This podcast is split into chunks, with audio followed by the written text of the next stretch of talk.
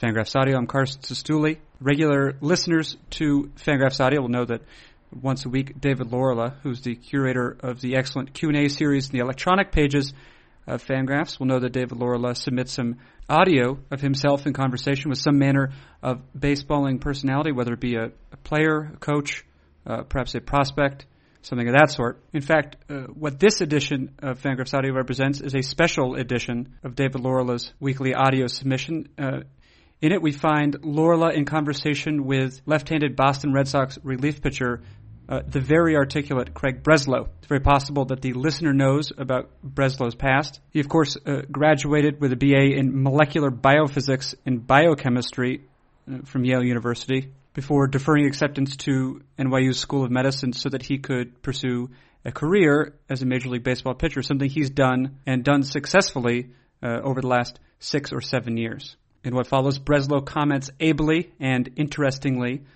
on uh, former teammate, uh, right-handed starter Brandon McCarthy, Arizona Diamondbacks pitching prospect Trevor Bauer, his own, uh, that is Breslow's own ability to control batted balls, what sort of influence he exerts over them, and finally, uh, but not least notably, the Stephen Strasburg innings limit. Uh, what we do know and, and, what we don't know about that. As I've mentioned, this is uh, another installment, a special installment from David Laurila. Features Red Sox left-hander Craig Breslow, and it begins right now. I am with Craig Breslow, left-handed reliever for the Boston Red Sox. Craig, we're going to talk pitching. We're going to talk pitchers, and let's start with uh, Brandon McCarthy, a former teammate of yours. It's obviously in the news these days. Right, right. Yeah, I mean, obviously, uh, you know what's what's happened. Um, you know, is, is kind of a stark reminder that uh, that this this game can be dangerous. But you know, it sounds like his recovery is going well, and obviously we're all thankful for that. But in terms of you know Brandon McCarthy, the pitcher, um, you know, I, I, think his his story was pretty well documented uh, in in the press. I think it was last year. Um, maybe maybe in spring training of this year. But um, you know, it's, it's pretty remarkable what what he's been able to do. Um, you know, as I, as I understand it, coming up, he was a you know a highly uh, rated prospect uh, with a big power fastball, big curveball. Um, was having a hard time staying healthy. Was having a hard hard time getting the results that he that he sought and uh, and kind of reinvented himself as as more of a you know a, a sinker cutter type guy. He's been having tremendous success. I was really impressed, um, you know, in, in, the time that I was able to play with him last year. Uh, it was, you know, he gave us consistent starts, took us deep into games. Um, you know, watching him pitch to pitch, it wasn't, it wasn't overly impressive in that you, you wouldn't say, you know, the, the guy's got dominant stuff and overpowering stuff, but seven innings later, you know, one or two runs, seven or eight strikeouts and no walks, and you say this guy's going to give you a chance to win every time out. Somebody that does have very dominant stuff, who does think in in some of the same ways as Brandon McCarthy is is Trevor Bauer, who I'm assuming you got to know a little in spring training this year. Yeah, yeah, Trevor and I've uh, have shared some conversations. Um, you know, it's uh, I'm, I'm I'm very impressed with you know his his understanding of of, of his responsibilities, his understanding of his body and his mechanics, um, you know, especially at such a, a young age. Um, was he's also a guy who's who's been studying this for longer than most big league pitchers have been studying their careers.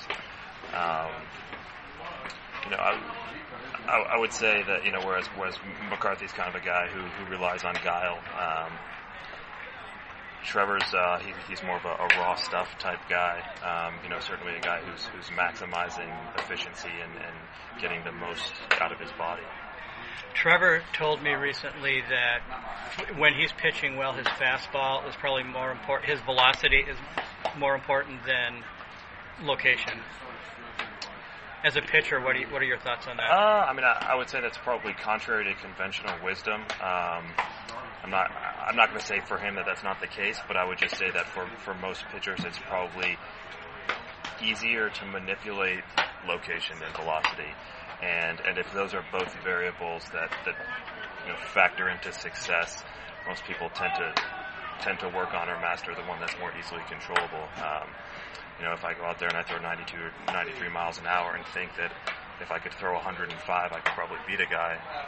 Very well might be true, but if I can't do it, it's not going to help me. Um, And I think uh, I think along with along with that, and, and again, I mean, the, you know, the, the jury's still out, and, uh, and and the results remain to be seen as Trevor progresses and, and kind of gets comfortable as a big league pitcher. But um, I would say that a certain part of that equation is probably risk reward. Um, you know, I know Trevor's a big proponent of pitching up in the zone and, and the idea of apparent velocities, and um, you know, it, it very well may be true that a pitch that's down in the zone is, is more difficult to throw by a hitter, but it's also more more difficult to hit out of the park.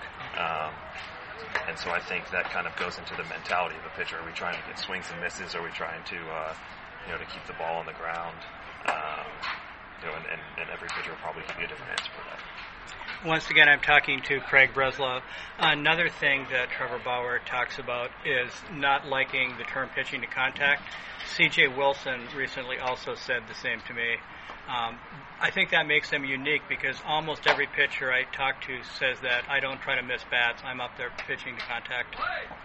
Um, well, I think I think C.J. Wilson spent some time with Trevor this last offseason, and so if there's been uh, you know maybe a little bit of a conversion that it might make sense to take a look at that. But um, it that may actually go in the opposite direction because CJ told me a few years ago that he doesn't like the term pitching to contact. Mm-hmm. Well, I think uh, you know what, and, and, I think well, I will say this: I think there might be a difference in mentality between relievers and starters. Um, there are there are probably a number of relievers out there who will tell you that they're trying to miss bats, especially if you're coming in uh, to a situation where there are runners in scoring position and you need to strike out in order to uh, you know to, to, kind of strand runners. Um, you know, I, th- I think I think the I try to pitch to contact is, is maybe accurate, but not but but incomplete. Um, you know, I, I, think I think there's kind of the the caveat, which is trying to, to pitch to weak contact or trying to pitch to contact on, on the pitcher's terms. Um, you know, not all obviously not all contacts are equal. It is always said that pitchers have no control over what happens when the ball leaves their hand. Um, and with that in mind, CJ told me that to within a certain degree, pitchers can control their batting average on balls balls in play. Do you think that's a, those are contradictions? Uh, I, I do again, with the exception, um, you know, I would say kind of line drive percentages or, or you know solid contact or however you want to kind of qualify that term. Um, you know, you, I'm not so sure I can direct a ground ball to go to the shortstop versus you know in the six hole, but I can try to induce weak contact, which will likely have you know an impact on my batting average on balls in play. Um, so I know I'm in a you know kind of an anecdote along those lines. Last year, um, you know, was probably my worst statistical year in terms of ERA, which you know I, I understand can, can we we can call that irrelevant, but batting average on balls in play, hits given up, you know, uh, hits per innings, and for me, you know, taking a look, uh, taking a little bit of a, a, deeper analysis, I saw that my line drive percentages were essentially the same, my strikeouts were the same, my walks were the same. So then I was able to say, well, then to, to a certain extent, the hits that I was giving up, it was a reflection of luck. Um, you know, that if I kind of stayed the course at some point, things should normalize. Whereas, you know, if, if I was giving up more line drives, um, if I wasn't striking out as many guys, if I, you know, if I wasn't missing as many bats, then perhaps it would be time to, to reevaluate my, you know, my approach two more questions for Craig Breslow. In my conversation with Trevor Bauer, he talked about looking at video uh, at, I believe it was 480 frames per second to, to see how the ball is leaving his fingertips and uh, looking at the axis of the ball. Do you look at that as too much detail, or uh, or, or, is it not? Uh, for me, it is. Um, I think that's probably an answer that's unique to every pitcher. Um, I tend to have a very analytical mind, and I've often found myself um, getting so deep into the analysis that I kind of lose sight of the big picture. And I mean, ultimately, if if if my delivery is repeatable, if the ball's consistently going where I, I want it to go, uh, that, that's almost enough for me. Um, I mean, through deeper analysis, I could probably figure out why some pitches, you know, break a little bit sharper. Um, you know, why why one day my curveball's got more of a, of a you know traditional 12 to 6 break, and, and, on another day it's a little bit slurvy. Um, but for me, I, I try to keep things kind of on a macro scale, and I think that's just because I found that when I when I start to analyze, I, I it ends up being more of an impediment than. We had a conversation a few years ago where we talked about all the advancements in baseball as far as conditioning and working out. Uh, 40 years ago, Mickey Lolich threw, I believe it was 376 innings. in 1971, 1972. Stephen Strasburg is being shut down now after 160 innings. Do you think that's necessary based on what we know? Um, I,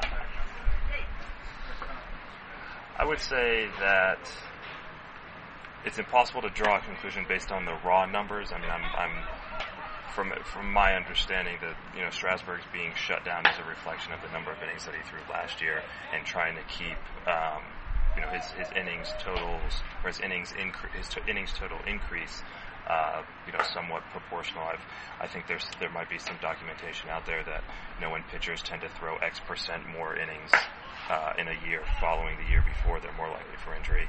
Um, so so again, I don't I don't think it's fair to say a pitcher should throw X number of innings in a season, but I do think it's reasonable to say we're not going to allow Stephen Strasburg to throw 100 more innings than he did last year.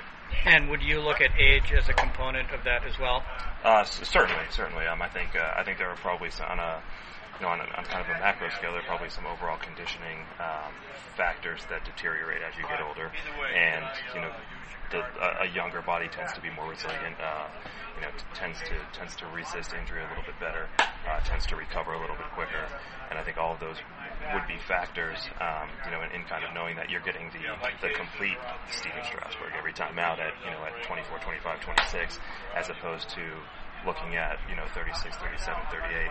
Um, conversely, along with that goes, you know, the fact that you're, you're, talking about a guy who's still coming upon the prime of his career, and, and you would want to be more protective in that you've got him under control for a you know number of years. You, you're, you're thinking more about his, his long term impact.